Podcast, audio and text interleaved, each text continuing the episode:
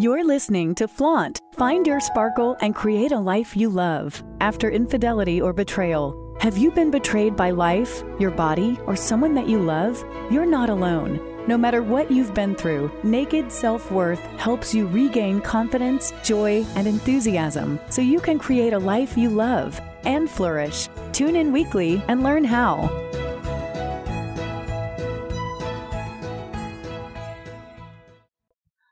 And welcome to Flaunt. Create a life you love after infidelity or a betrayal. I'm Lora Cheadle, attorney and betrayal recovery coach who believes that betrayal uncovers the truth. Not only does it uncover the truth about what was going on with your partner, but it uncovers the truth about you too, about the wounds, dreams, or unmet desires inside of you that have yet to be fulfilled or even addressed. And most importantly, betrayal uncovers what's possible for you once you stop focusing on what was done to you and you start showing up unapologetically for yourself.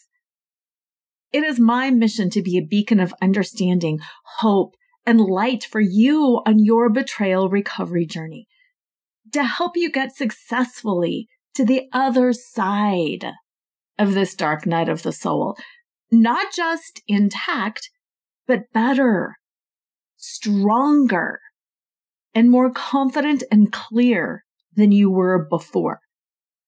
Because I've been there too. I've made the mistakes. And yes, I have figured out how to do it right. I would love to connect and see how I can best support you on your betrayal recovery journey so you can understand what really happened and heal faster, skipping the mistakes, the pain, and obsessive thoughts that plagued me during my own recovery journey. When you go to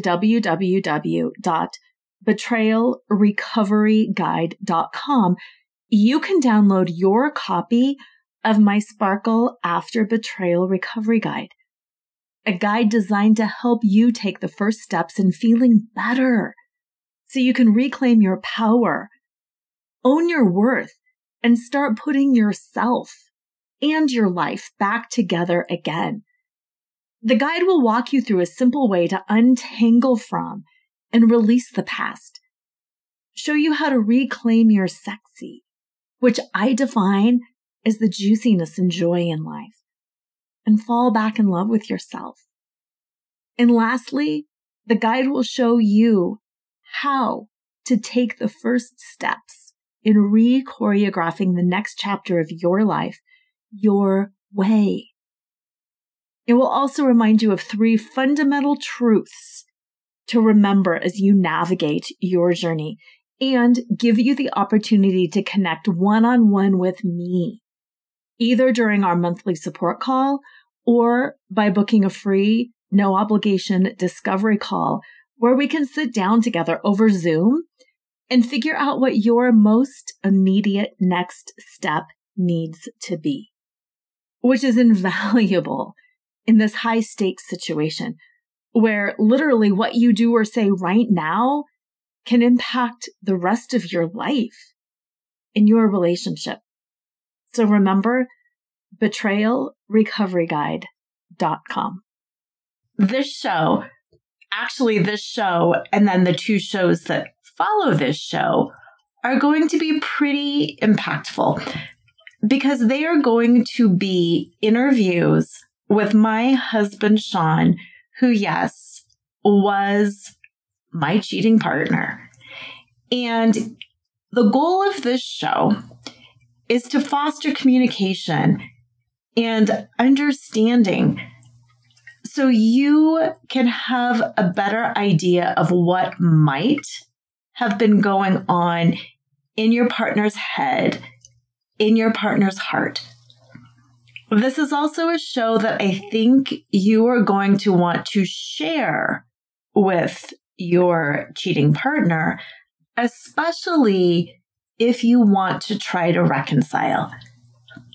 The goal, again, like I said, is to foster connection and understanding between both of you. The goal of this show is to bring your partner in to help you both begin to understand, analyze, and articulate what was going on both before, during, and then after this affair. What I really want you to see as we have this conversation is how it is entirely possible. More than that, it, it's probably probable that the person who betrayed you really doesn't understand what was going on completely. And how you, if you were anything like me, the betrayed partner, really is craving answers and wants to be able to say, Why did you do this? And to have your partner say, I did it because. And then for you to say, Well, what were you thinking here? And for them to say, Right there, I was thinking blah. And as we get into this conversation, I want you to be aware of the subtleties. How oftentimes the cheating partner is confused too and is unable to articulate his or her needs. So sit back, brew yourself a cup of tea, turn your phone off, and for today's episode, we are going to talk about what happened before before the affair. What led up to the moment where your partner actually started cheating? So, with that, welcome to the show, Shawn. I salute you and your bravery beforehand because I know this is a lot. Thank you. Thank you for having me. This is a difficult conversation to have, but it's one I've spent years preparing for, really. Yeah. Because I've done a lot of work trying to get ready to understand my before and and why all this uh, took place for me. Yeah. Yes. Absolutely. So let's talk about the before. How how far before do you want to go into? For me, the before begins, frankly, with childhood. But I was not aware of all of this at the time the affair started. So if you think about, as so often people who go get help for past harms, past abuse, past uh, trauma, for me it was a it was a long childhood of of some rough stuff. And I masked it. I masked it to be successful in sports, to be successful in college, and not really deal with the impacts that it had on me. And I did this for years. And, you know, somehow made it through college, somehow made it through law school. But uh, I thought I was going to have an incredible marriage with you and had a first marriage that failed. And that was for, you know, kind of long distance reasons, reasons that we don't need to go into too much, but it was not because of my trauma and such. It was just really not meant to be. It was an easy split, easy separation, no kids, etc. With you, I thought that this is the reason you get married and this is what I want to make successful. And for the most part, our courtship, our dating, and our early marriage was successful from my side of the ledger, and, and hopefully from yours. I think it was even more successful from your side, probably, uh, because as we entered into parenthood in the before phase, um, and just so the listeners understand, I mean, we're talking about eight years or so from the time we were married to the time the, the affair started. And a lot occurred in that time period. Early happiness, a lot of bliss, the honeymoon phase. and uh, getting a puppy and then having two boys, uh, both getting career jobs, right? We were really trying to build an incredible life together. And like you said, we did. For the most part, we did. Mm-hmm. So we have the before. Before things are going well. What you, you mentioned childhood, you mentioned the impact of trauma, that you were doing a lot of masking. Even though you were doing a lot of masking, you still felt connected. You still felt like this was a successful marriage. So, what changed? Because I think most listeners agree life gets difficult. There's bills, there's kids, there's in laws, there's family trauma, there's world events. So, what was it that all of a sudden went from, yeah, this this is this is good and I'm building the kind of life and everything is really happy to it's not just having a hard time with parents, kids, families, finances to actually having an affair. Bridge that gap.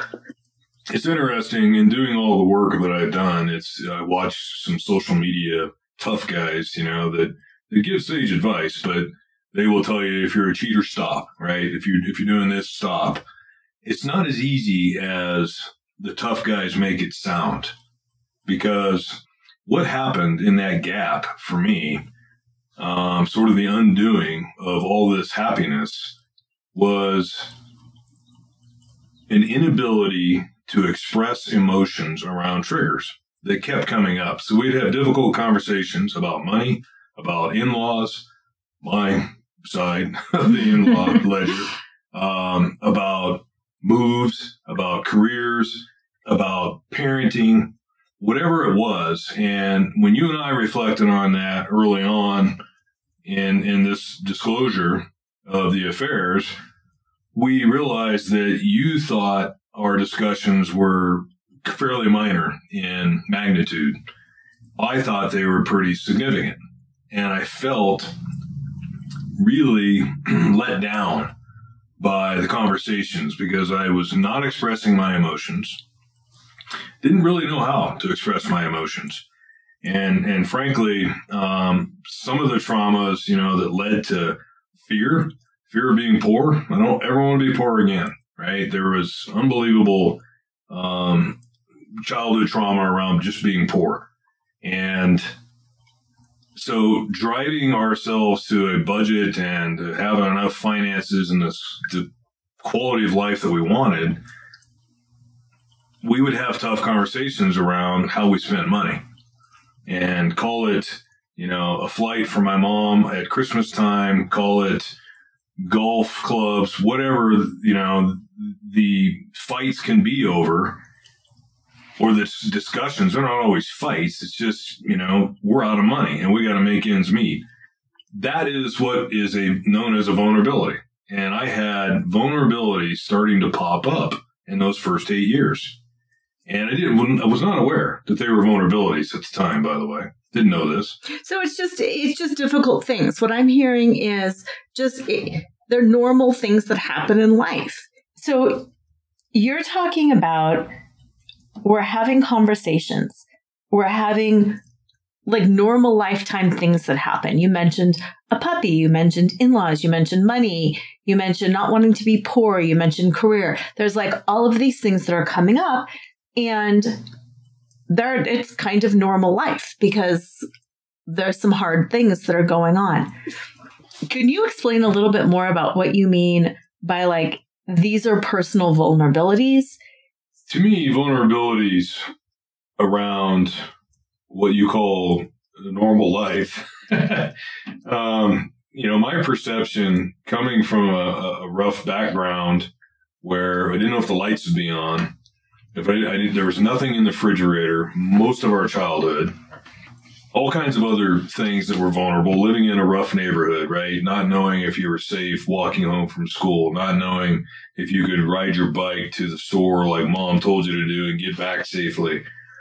The vulnerabilities in life for, for some of us, uh, are stress around the big issues in life that you call common finances, home buying or not buying a home, you know, trying to pay rent, trying to make ends meet, trying to provide food, trying to remain healthy, trying to raise a family. When do you get pregnant? When do you have kids? When is it ever right? For for for people that were not exposed to trauma, I think yes, it can probably be normal. And having conversations around budgets and you know what you can spend and you can't spend is probably an easier conversation. If you have traumas and and fears that result in triggers, the conversations are not mild.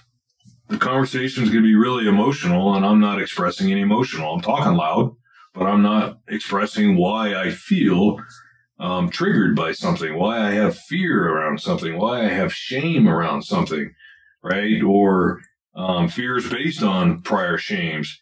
I mean, it's really difficult when you don't express your emotions to properly and even know what they are, yeah, much less express them, uh, to then explain why you're talking about and why you're feeling vulnerable. And these vulnerabilities can calculate into a significant, there's even scores and tests for this kind of stuff, right? But, and I scored extremely high, if you remember, on this one test we both took. And in terms of being vulnerable. And I don't like feeling that way. I didn't like feeling that way. But in our conversations, I started feeling like I was the bad guy. That I was somehow flawed and my approach to success what I wanted out of the marriage, what I wanted out of parenthood, what I wanted, you know, in, in a, in a lifestyle, really running away from ever being poor again and not really knowing how to be successful. Yeah. I I want to go back to a couple things you said because I think there is so much gold here. Conversations are happening and your experience and perception of the conversation was so much different than my experience and perception of the conversation. And the part that I want to point out on that, because I'm sure people can relate to this, I didn't know it was different because you never told me it was different. Because all that was going on in your head and in your heart and in your emotions. And I didn't know. And I think, I think differences in conversation. Uh, it happens in the workplace. It happens in you know the legal space that I work in. The misperceptions because you don't truly explain where you sit before you tell them where you stand, so to speak. I mean, if you if you haven't explained your side of the issue well enough, and often emotions and trauma and triggers can block the ability to do that successfully, sadly. Yeah. If you haven't done that, then you're not having an authentic conversation. And Right. there's lots of conversation techniques to try to break through these barriers, right? To see the other side's story.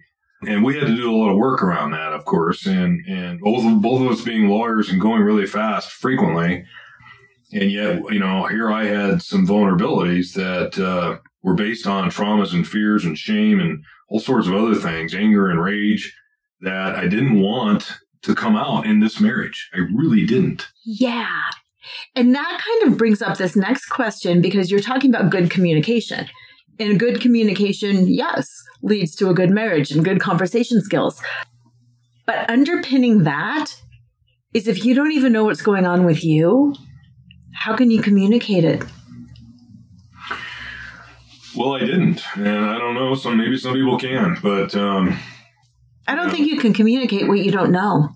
but I think too. I've seen, you know, friends, colleagues, whatever, family members that don't communicate because they shut down and they don't say anything, and there's no conversation happening, so you never know. Mm-hmm. right? It's I'm having high octane conversation because I'm I'm exasperated by the issue and I'm not making myself clear. I'm not showing you, for instance, how important something meant to me, and that's why I got angry, right? Or I had fear around it, or I had shame around that, and I didn't want to experience that again, which would have changed most likely your perception of what I was experiencing. And right. And at the time, I don't think you were capable of saying, what I'm feeling is fear and shame around this. No, I was not capable at all. In fact, it's taken a lot of work and bravery, really, to go Mhm. face all this. And don't listen to everything you hear on social media. If they tell you don't, you know, let go of the past, move on. Yeah, to some degree, unless it's you're and your toe because you're repeating triggers. Now you got to go do some work. I would like everybody to know what their ACE score is, the adverse childhood experience. Anybody can go take it. It's 10 questions.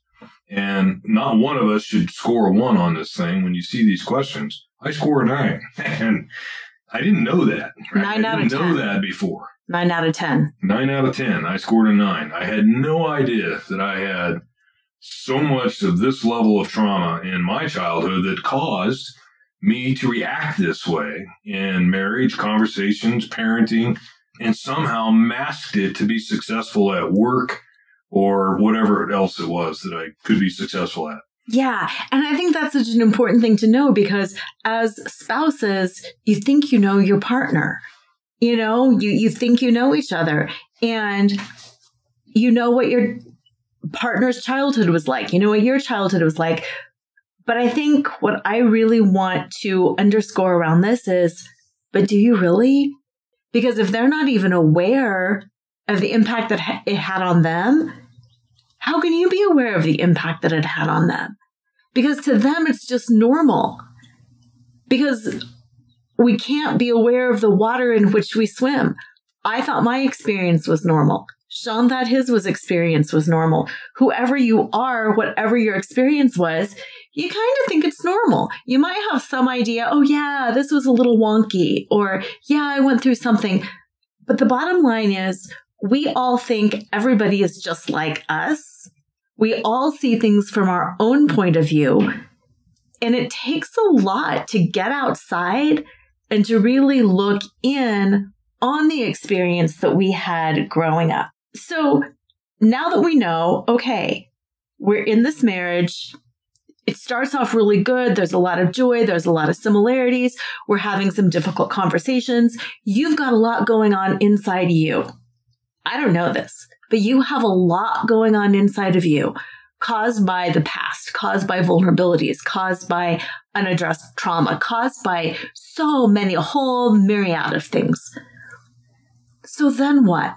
You're not, you're feeling, you said earlier, you're feeling like the bad guy.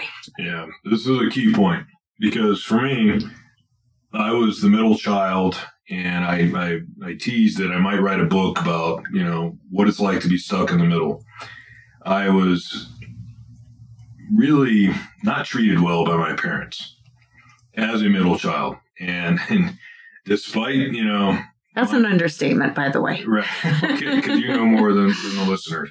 But to feel uh, inadequate, and, you know, for the listeners, I mean, look, one, one of the, the massive traumas for me was bedwetting for nearly 10 years in my childhood, all the way until I was 14 years old in high school. It was absolutely horrendous experience to not be able to overcome that and have no help from doctors, et cetera, because parents wouldn't send me, or et cetera. But having that kind of shame and vulnerability, now I get into marriage and you think that my my talking about an issue is anger management issue and I need to go see counselors, which I did. I went and saw two or three counselors before the first affair. And Uh, I would bring solutions home. And sadly, these counselors, not one of them talked about this childhood. Not one of them went into maybe I had shame and fear and triggers. All three of them talked about changing my environment. And that is go negotiate with your wife, in other words, right? How to be on time to church, how to address, you know, your mom flying home or out for Christmas, how to, you know, and, and how to uh, parent differently. Show her that you're feeling anxious around um, the Discipline. kids, the you know, drinks in the living room or Play-Doh. Show them, show her, right, that you have sort of this this anger building up and your cup's about to overflow. Um, it's really hard to do with emotions because they're they're inward, they're not outward. yes. And and I'm just going to drop in a, a little therapeutic bomb here too. there are different kinds of counselors, there's different kinds of therapists, there's different kinds of techniques. The kinds of counselors that Shawn was saying were like this the CBT, the cognitive, you know, behavioral therapy, which comes from the idea that you have a thought and then you have this emotion and then you can control it. So just control your environment. Just just think about it, plan it and control it. But with trauma, that's not the case. Trauma is lodged in the nervous system. Trauma is more of an automatic response. It's like when they hit your knee with a little hammer, you kick. You don't think, oh, the physician is hitting me in the knee with a hammer. This is to test a reflex. I am going to extend my leg. Trauma is reflexive. The kind of counselors he was seeing were not trauma informed, trauma based trauma experts. Therefore, it was not appropriate. It didn't help. And that's just one of those things that, you know, if we knew then what we know now, talk to your therapist. If you've got somebody who's dealing with trauma, find a psychotherapist who's who's a trauma specialist and can help you the right way. Well, that's golden, but I will tell you too that for for uh, many people, it's not just men, but people going to see a counselor is scary, and many of them think, you know, the old the old phrase, you know, in sports was "walk it off." Uh, big boys don't cry. Uh, be tough, right? Tough it out. Um, tough it out. Suck it up. Suck it up. All those things, right? And Um, you play through injury and all that, and and you can be successful. Playing through traumatic injury is really difficult to be successful.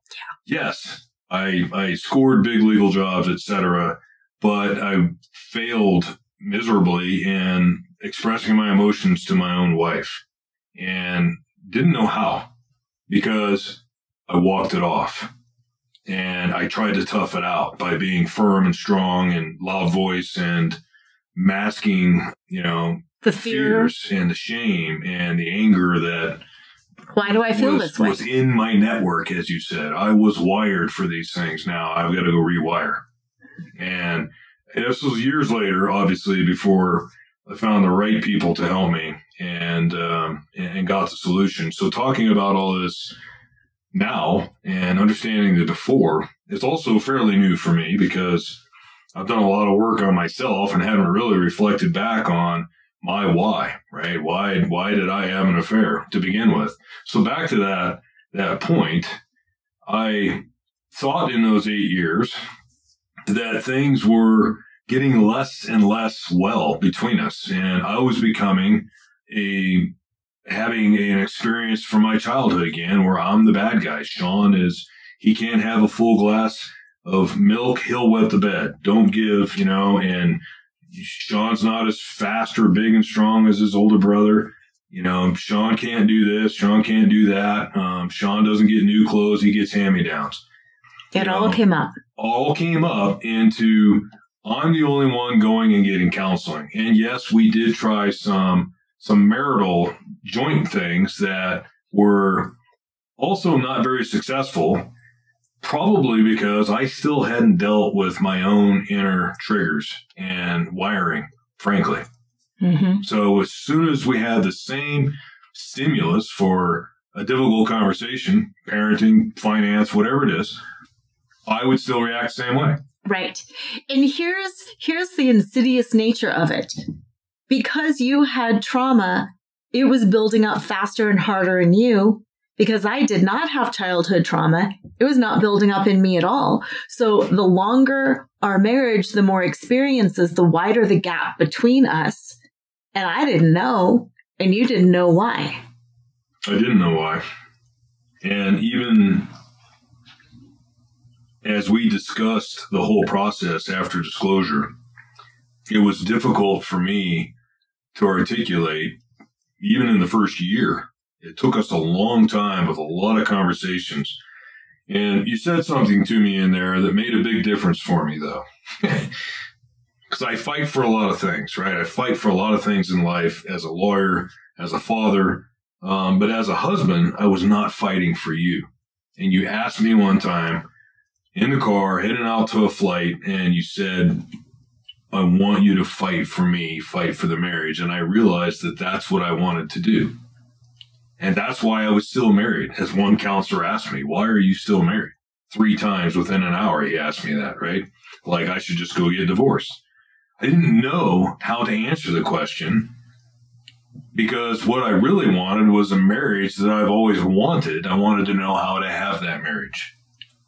And that meant maintaining connection daily, weekly, through difficult conversations, but also healing some unbelievable traumas that caused shame and fear and all these other emotions to to trigger and then result in these vulnerabilities where I go off or you know um, I misperceive these difficult conversations we would have is now I'm the bad guy and every time I say something I'm not being validated. That was in hindsight what came to me as the most important part of what drove me into having an affair. Not being validated. Not being validated. Mm-hmm. And I own on my side of that, I had no ability to explain. And I always think about how funny that sounds. I had no ability. When Stephen Covey likes to say, or used to say, the late Stephen Covey would say, we have an ability to respond differently. That is, we have a responsibility to do something different. Okay, unless you're wired differently and you haven't fixed your wiring to create the ability. Mm-hmm. To me, that's really important. If you always raise your voice and you're feeling yourself get worked up and your blood pressure's going up or whatever, and you don't know all these techniques to calm yourself down, or you haven't done the work, then you're going to explode or the conversation is going to go bad or you're going to cross your arms and you're not going to say anything. Right. And now nothing gets solved.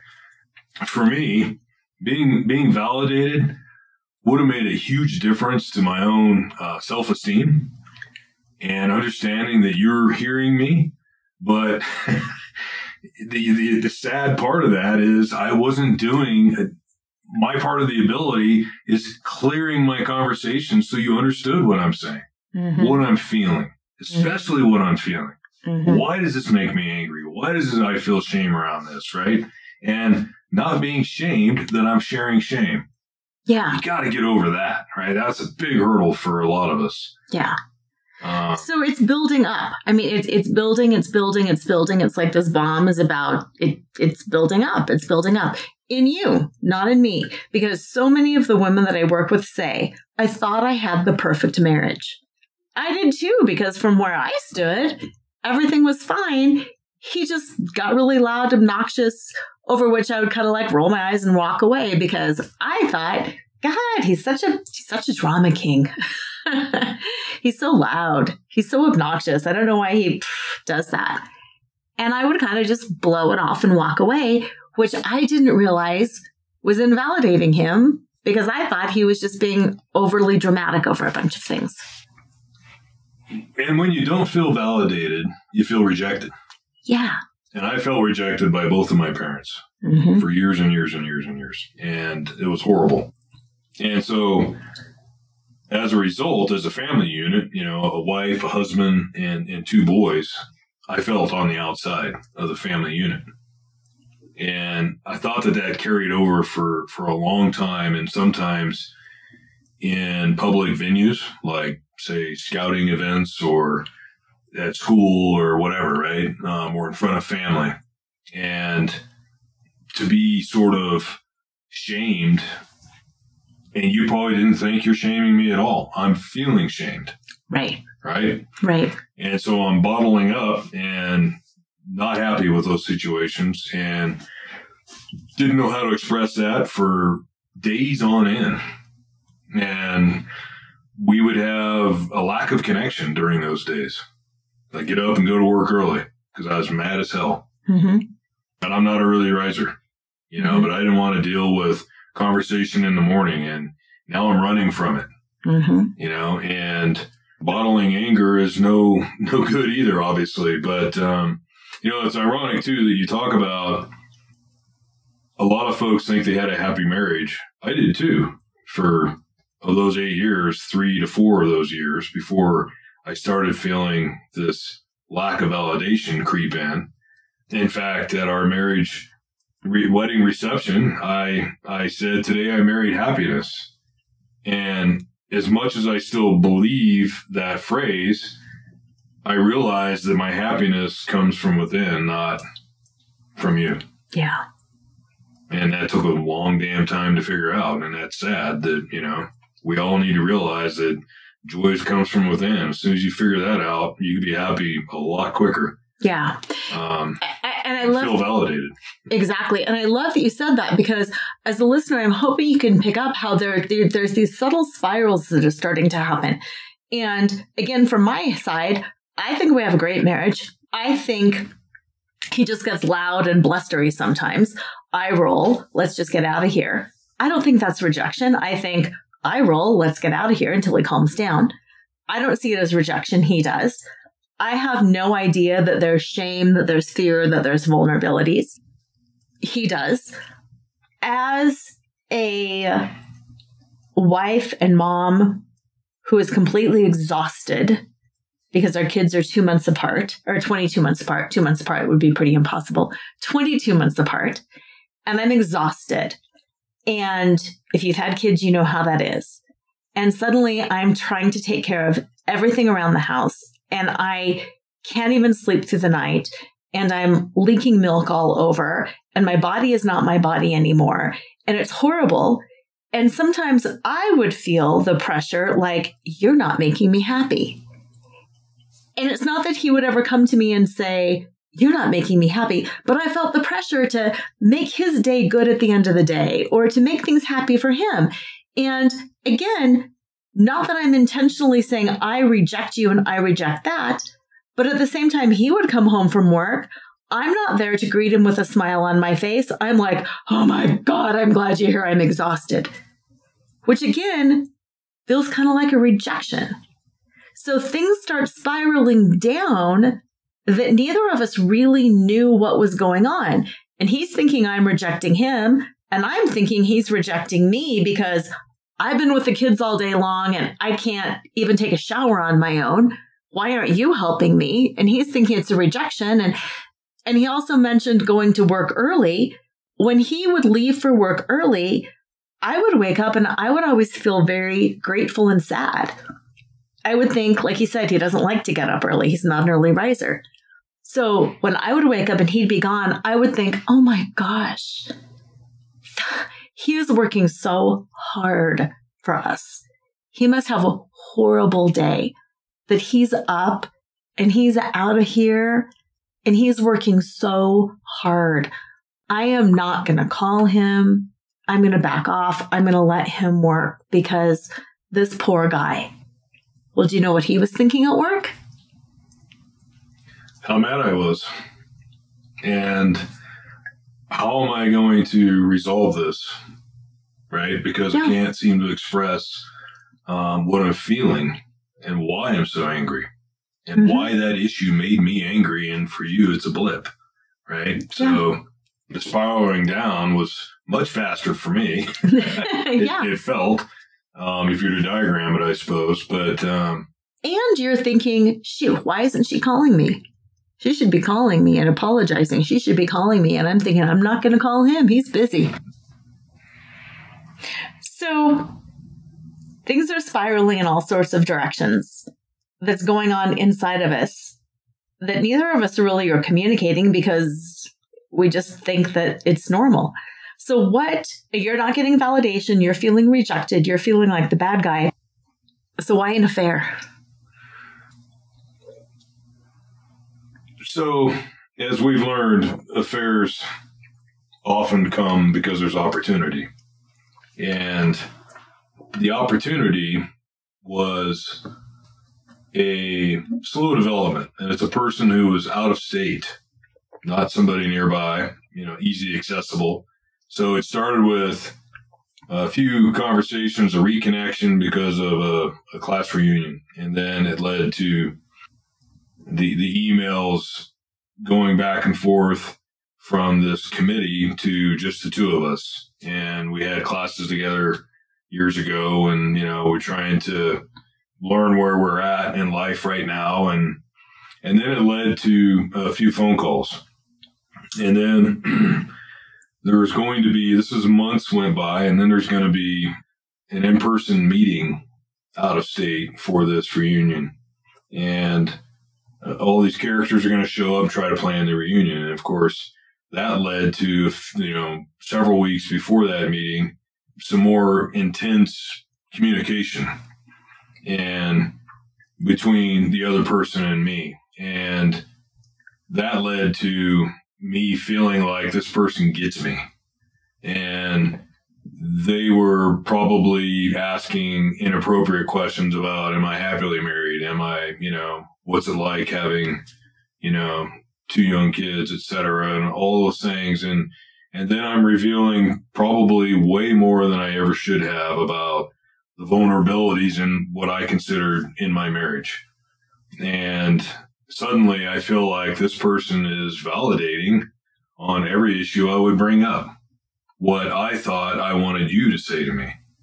Right. And, and this person doesn't have kids, you know, got never been uh, married, had, no kids. Had, you know, her own budget and finances and never been married. Right. And, um, and so it was, it was a feel good situation that somebody gets me they're responding without me having to raise my voice. They just seem to understand, you know, my side of, of the equation. And I didn't have to express it any differently and I didn't have to share my feelings about it. It was easy. And so it made it feel easy to have the conversation. And then that led to, you know, suddenly this sort of flirtatious conversation and the the past and how come we never dated and blah blah blah and you know the next thing you know when we're in person the affair started so what's going on in your mind that makes you feel like either a this is a really good idea or b this is going to solve some of those problems that i'm having and I recognize I'm asking you to make rational sense of something that oftentimes isn't very rational. Well, but I just want you to explain. Response, but Yeah. thank you because as logical as I can be, as half engineer, half law- lawyer, I like to say, this was entirely irrational.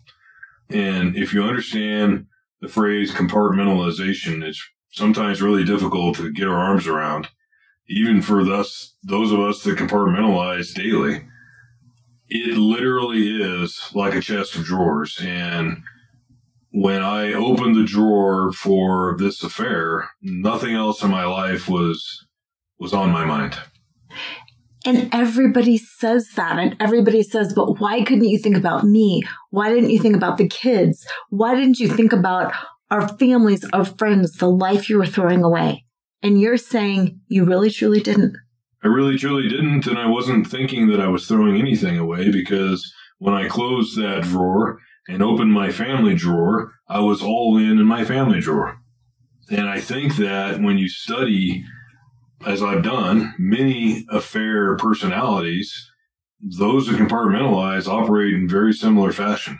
And it's why there's no crossover circuitry about how come you're not thinking about, you know, the impacts and the results and and um, you know maybe the, the divorce or the you know the, the nastiness in court or the pain to the kids and this can happen at any phase through a marriage where Right. The the impacts can be really really substantial but we as a betrayer don't think of it that way Mm-hmm. in the moment Mm-hmm. okay, so how come you don't put two and two together while you're, and this is really part of the during, I suppose, right? That we'll get to in the next session, but, you know, a little précis into that is that that compartmentalization, there, you know, it's hard to explain why there's no crossover circuitry and why don't you think about, well, I think you do think to some degree about the secrecy. Yeah. That drawer needs to stay closed Yeah. You know, you got to delete texts, you got to delete emails, you got to do this, got to do that. And and lo and behold, as you and I discovered, we still had, you know, I still had two emails from 15 years ago or whatever it was, right? Because that was a long standing, long distance situation. And it's interesting that we don't have this more front and center when we're dealing with what whatever our why is, why we go into an affair, the irrationality around that kind of illogical connection that you know you are now trying to mask something, delete the evidence of something so that no one discovers it because you do know that that's going to be a bad situation. Yeah, you know it's wrong. You know it's wrong. And so do you think it's going to help do you think having an affair is going to help? It's never going to help. What would help is if everybody understood their why before they ever have an affair. Why would I ever have an affair? you know, Simon Sinek's got a great book, Understand Your Why. It's kind of corporate based, but if you go look at the elements and then apply it to your personal life, I don't know that anybody would ever have an affair if they truly understood before they they take on an affair if they understood why they might have one. Yeah. Because some people do it because the sexuality has fallen off, the connection has fallen off, the love has fallen off, right? There's disrespect, there's negative conversations going back and forth. There's a lot of things that drive people apart. Some of that includes opportunity. Some people go a long time with all that negative op- um, conversation. There's never an opportunity. And so affairs may not happen because there was no real opportunity. Some people go looking for the opportunity. I was just going to say there, there's the difference between I'm seeking it out because I want to find love. I'm seeking it out because I want to feel attractive. I'm seeking it out because versus ooh, this is kind of developing. So as this was developing, as you're sharing emails, as you're connecting, as it's getting a little flirtatious, do you think, yeah, this is leading into an affair and that's going to get me? Or what are you thinking? Break that down. Help help betrayed women everywhere understand what are you thinking as this is happening because she was asking clearly very inappropriate questions. Well, for me, and I don't know that I can help everybody because no, I know there's lots of different situations, but in my experience, the other person was my feel good was not because of sexual encounters. It was because of really emotional support that I didn't understand myself. You're and being told you're right. I was being told to... that I'm not a bad guy. Mm-hmm. I was being validated in my point of view. I was being supported from afar, right? Emails, phone calls that I'm not crazy. And yes, the counselors had good ideas. And yes, you guys should have tried this. Yes, you know, whatever. And so I was being I was being emotionally validated and supported is why I thought the affair was a good idea. Right? Yeah. Even though on some level you knew this makes no sense. Right. And we can get into that in the in the in the next session as well because there's much to discuss around why affairs continue. Yeah. Something that people talk a lot about is they'll say, I understand there was pain. I understand that one of my clients said to me once, and I think this is great. She said, We built the bomb together, but he detonated it when he had an affair. And I think that's a great analogy. So many of us are conditioned to think affairs are about love. And affairs are very rarely ever about love. They're about pain. They're about unmet needs. They're about internalized pain that cannot be expressed. But because of Hollywood, we all think my partner must have had an affair because he loves somebody and because they're prettier and they're smarter and they're a better conversationalist and they're better in bed. And he loves her, which is why he cheated on me because I'm not good enough. I would like you to address in your words how that is not true, how that was not true for you in service of both people who have been cheated on understanding that it has nothing to do with them being fat or ugly or bad in bed or bad cooks or unloved. And how really the drive for you is not about, oh, I was so in love with somebody, I just had to have an affair. For me, the experience of moving into the affair process was not anything to do with me loving you less, me loving my kids less, me loving my life less. I did not like being a bad guy. I did not want to be invalidated in conversation about important things in life, right? Where two married people should really be having authentic conversations. Money, in-laws, love, sex, new car, home buying, whatever, right? But I I also appreciate that a lot of people think there's this notion of affairs are all about the sex part of it. And you and I both know many people that had horrible encounters their first time sexually, you know, not great experiences. And, and mine's the same way. It's not a great experience. The point of my affair was emotional. I'm running from something, running to something, and that's validation. I don't want to be invalidated. I want to be validated. And I agree sex at home. I love my wife. What the hell am I doing? I don't know. I don't freaking know. All I know is I want to feel better. And I don't know how to feel better. And it's not about love. Love is not in my equation. It might be in others, or they might be looking for the sexual experience. I don't know. But for me, it was all about this emotional need that was not being met. And so that's really my why. Alrighty, how I want to wrap up this show is by just clarifying for the listeners that the why you have an affair doesn't really rise to your conscious level until maybe looking back. That in the moment, it's something that you do to take away the pain.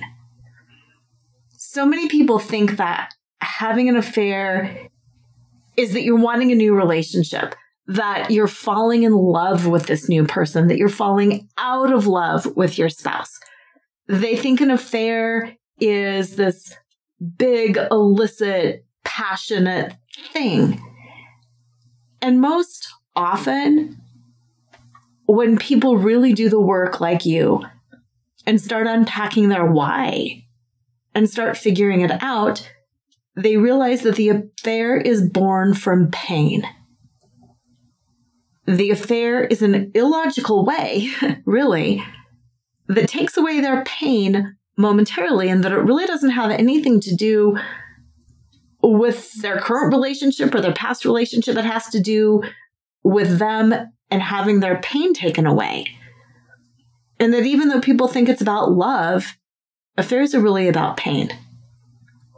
So I just want to end kind of with your comments around that situation. For me, this affair began because of pain, to your point, not because of love, not because I was seeking love.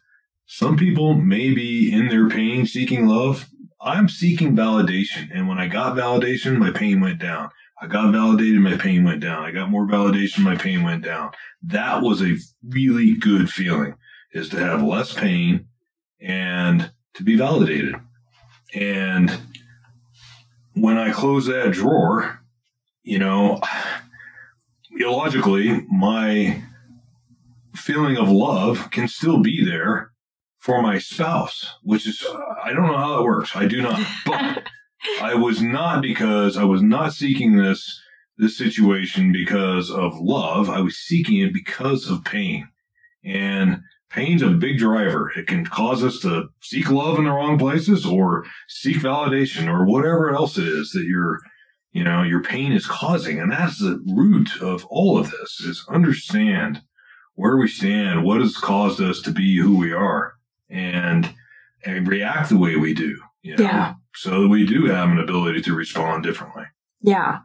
Yeah. And like that, from what you've told me, you're not thinking about her and wondering what she's doing. You're not thinking about her. She's almost a tool to take your pain away. And then you come home and live the rest of your life. Yeah, I, I, I want to say that I I think that affairs, sadly, are very selfish um, from both sides of the ledger. Whatever her interests were, were very selfish, and whatever my interests were, were very selfish. For me, it was not pursuing love. It, you know, and this is not understanding my own pain, even what it was, uh, but to feel it, the goodness of that going away was something that you know drove me to to do this and uh you know for better or worse i uh